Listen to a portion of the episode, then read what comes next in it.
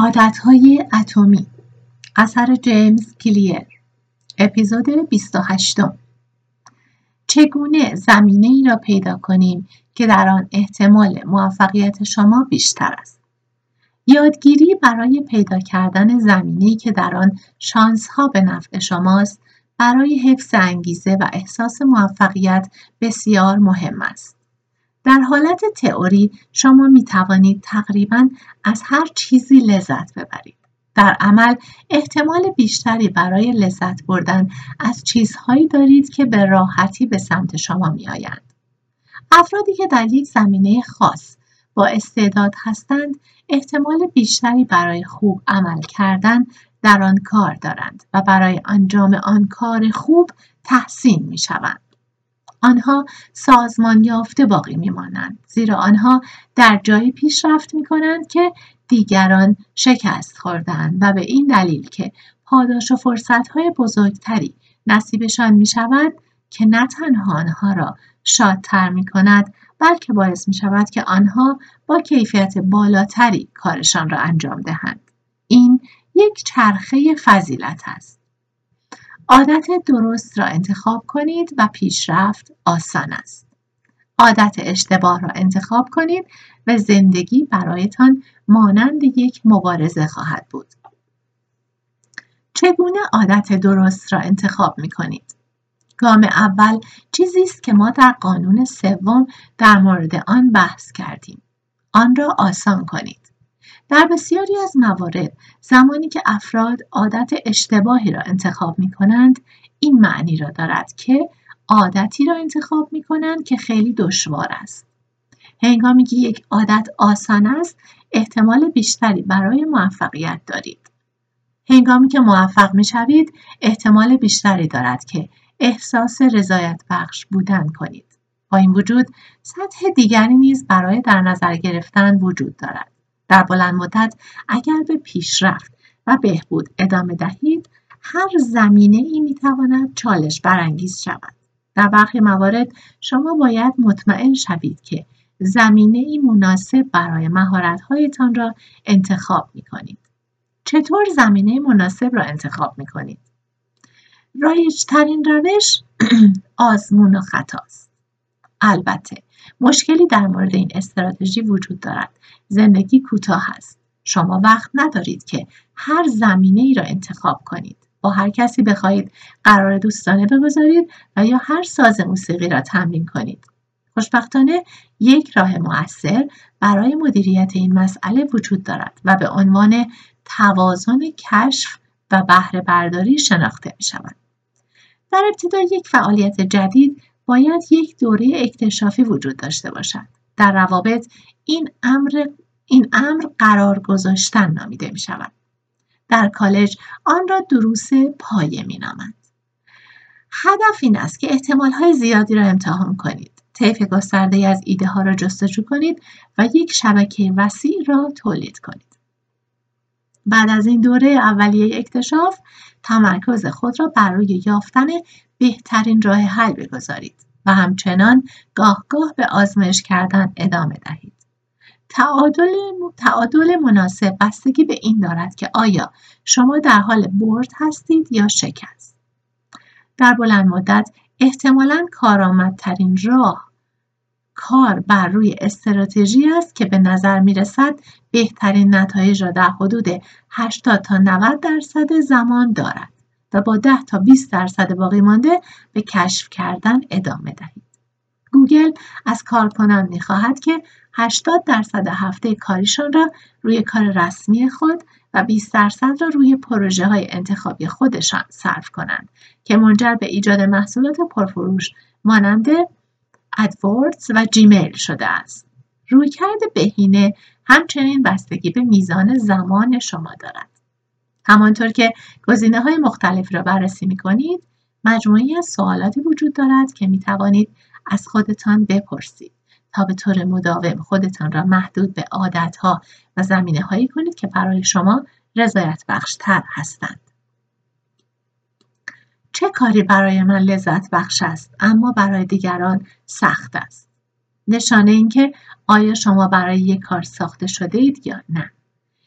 به این بستگی ندارد که آیا آن را دوست دارید یا نه بلکه به این بستگی دارد که آیا می توانید سختی کار را آسان تر از سایر افراد مدیریت کنید یا نه کاری که برای دیگران سخت است اما شما از آن لذت می‌برید کاری که در مقایسه با دیگران کمتر باعث اذیت شما شود کاری است که باید انجام دهید. چه کاری باعث می شود گذر زمان را فراموش کنم؟ این سوال دومه. غرق شدگی وضعیت روحی است که شما زمانی که تا حد زیادی بر روی وظیفه متمرکز هستید وارد آن می شوید. این ترکیبی از خوشبختی و عملکرد ممتاز همان چیزی است که ورزشکاران و هنرمندان هنگام ایفای عالیترین نقششان تجربه می کنند. تقریبا غیر ممکن است که یک حالت غرق شدگی را در کاری تجربه کنید که از انجام آن لذت نمی‌برید. سوال سوم در چه کاری می توانم بیشتر از یک فرد متوسط نتیجه کسب کنم؟ ما به طور مداوم خودمان را نسبت به کسانی که در اطراف ما هستند مقایسه می کنیم و وقتی این مقایسه به نفعمان باشد احتمال رضایت بخشی رفتار بیشتر می شود. زمانی که در حال نوشتن مطالب در سایتم بودم ایمیل های زیادی برای من ارسال می شد. من کاملا مطمئن نبودم که خوب کار می کنم اما می دانستم که نتایج برای من سریعتر از برخی از همکاران من اتفاق می افتد.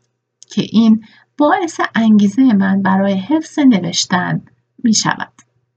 سوال چهارم چه چیزی با طبیعت من جور در می آید؟ برای یک لحظه تمام آنچه را که آموخته اید نادیده بگیرید. آنچه را که جامعه به شما گفته نادیده بگیرید. آنچه را دیگران از شما انتظار دارند هم نادیده بگیرید. به درون خودتان نگاه کنید و بپرسید چه چیزی با طبیعت من جور است؟ چه زمانی احساس سرزنده بودن کرده ام؟ چه زمانی احساس کردم که خود واقعیم هستم؟ صادقانه بگویم برخی از این فرایندها صرفاً بر پایه شانس است. مایکل فلپس و هشام الگروج خوششانس بودند که با مجموعی از توانایی های نادر که توسط جامعه بسیار ارزشمند هستند متولد شدند و در محیط ایدئالی برای این توانایی ها قرار گرفتند. همه ما زمان محدودی در این دنیا داریم و موفق ترین افراد میان ما کسانی هستند که نه تنها سخت کار می کنند بلکه شانس خوبی برای در اختیار داشتن موقعیت ها دارند. اما اگر نخواهید موفقیت را به شانس واگذار کنید چطور؟ اگر زمینه ای را پیدا نکردید که در آن احتمال موفقیت شما بالاست خودتان زمینه ای را ایجاد کنید. اسکات آدامز کاریکاتوریست می‌گوید هر کس حداقل دارای چند زمینه است که می‌تواند با کمی تلاش جز 25 درصد افراد برتر آن زمینه باشد. من می‌توانم بهتر از بسیاری از مردم نقاشی کنم. اما اصلا یک هنرمند نیستم. و من باحالتر از یک کمدین معمولی نیستم اما در عین حال از اکثر افراد باحالترم. نکته مهم این است که تعداد کمی از مردم می توانند به خوبی نقاشی بکشند و جوک بنویسند. این ترکیبی از این دو مورد است که باعث می شود کار من اینقدر خاص باشد. هنگامی که شما نمی توانید با بهتر بودن برنده شوید می توانید با متفاوت بودن برنده شوید. با ترکیب مهارت های خود شما سطح رقابت را کاهش می دهید که باعث می شود موفقیت برای شما آسانتر شود.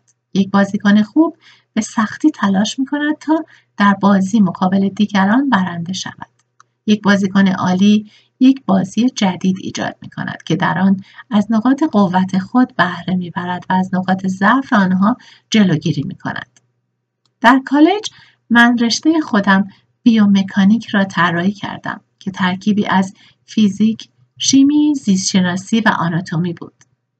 من به اندازه کافی هوشمند نبودم که بتوانم در میان رشته های فیزیک یا زیستشناسی برجسته باشم بنابراین بازی خودم را ایجاد کردم و به این دلیل که این رشته برای من مناسب بود و من تنها دوره هایی را که علاقه مند به تحصیل در آنها بودم انتخاب می کردم درس خواندن برایم آسان بود.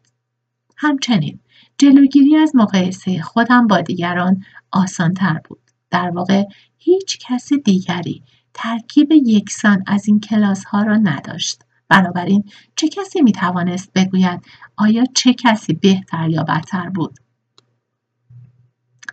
تخصص یک راه قدرتمند برای غلبه بر حادثه ژنتیک بد است. هرچه بیشتر در مهارت خاصی ماهر شوید، رقابت کردن با شما دشوارتر می شود. بسیاری از بدنسازان قویتر از افرادی هستند که مچ می اندازند. اما حتی یک بدنساز بزرگ نیز ممکن است در مچ انداختن شکست بخورد. زیرا قهرمان مچندازی قدرت بسیار خاصی دارد. حتی اگر شما به طور طبیعی با استعداد نباشید اغلب می توانید با بهتر بودن در یک حوزه برنده شوید. آب جوش سیب زمین را نرم و تخم مرغ را سخت سفت می کند. شما نمی توانید کنترل کنید که آیا شما سیب زمینی هستید یا تخم مرغ اما می توانید تصمیم بگیرید که یک بازی را انجام دهید که در آن سفت یا نرم شدن برایتان بهتر باشد. اگر شما می توانید یک محیط مطلوب تر را پیدا کنید می توانید وضعیت را از جایی که شانس علیه شماست به جایی که به نفع شماست تغییر دهید. چگونه از وراست بیشترین استفاده را ببرید؟ ژنهای ما نیاز به سخت کار کردن را تعیین نمی کنند. آنها این موضوع را آشکار می کنند. آنها به ما می‌گویند روی چه چیزی سخت کار کنیم. زمانی که نقاط قوتمان را درک کردیم می‌دانیم که در کجا و در چه زمانی انرژی خودمان را صرف کنیم. می‌دانیم که چه نوع فرصتهایی را جستجو کنیم و از چه چالشهایی اجتناب کنیم. هرچه بهتر طبیعتمان را درک کنیم استراتژی ما بهتر خواهد بود. این حقیقت که شما محدودیت طبیعی برای هر گونه توانایی خاص دارید هیچ ارتباطی با اینکه آیا شما در حال دستیابی به سقف توانایی های خود هستید یا نه ندارد. مردم اینقدر درگیر واقعیت, ها، واقعیت محدودیت های خودشان هستند که به ندرت تلاش لازم برای نزدیک شدن به آنها را انجام می دهند. علاوه بر این اگر خودتان تلاش نکنید ژنها نمی توانند شما را موفق کنند. بله ممکن است مربی باشگاه ژنهای بهتری داشته باشد اما اگر شما به اندازه تکرار و تمرین نکرده باشید غیر ممکن است بدانید که آیا ژنتیک شما بهتر بوده یا نه تا زمانی که شما به سختی افرادی که آنها را تحصیل می کنید به سختی افرادی که آنها را تحصیل می کنید تلاش نکنید موفقیت آنها را وابسته به شانس ندانید. به طور خلاصه یکی از بهترین راهها برای اطمینان از اینکه عادتهایتان در طولانی مدت رضایت بخش خواهند بود انتخاب رفتارهایی است که با شخصیت و مهارتهایتان مرتبط است. برای چیزهایی که برای شما آسان است سخت کار کنید. خلاصه فصل. یک. راز به حد اکثر رساندن شانس موفقیت شما این است که حوزه مناسب رقابت را انتخاب کنید. دو عادت درست را انتخاب کنید و پیشرفت آسان است. عادت اشتباه را انتخاب کنید زندگی یک مبارزه خواهد بود. سه ژنها به آسانی قابل تغییر نیستند و این بدین معنی است که آنها در شرایط مطلوب مزیتی قدرتمند و در شرایط نامساعد نقطه ضعفی جدی هستند. چهار عادتها زمانی آسانتر می شوند که با توانایی های طبیعی شما هماهنگ شوند. عادتهایی را انتخاب کنید که به بهترین وجه مناسب شما هستند. 5. زمینه ای را انتخاب کنید که از نقاط قوت شما حمایت می کند. اگر شما نمی توانید یک زمینه مناسب و به سود خودتان پیدا کنید آن را ایجاد کنید. 6. ژنها نیاز به سخت کار کردن را از بین نمی‌برند. آنها اهمیت آن را آشکار می سازند و به ما می‌گویند روی چه کاری سخت تلاش کنیم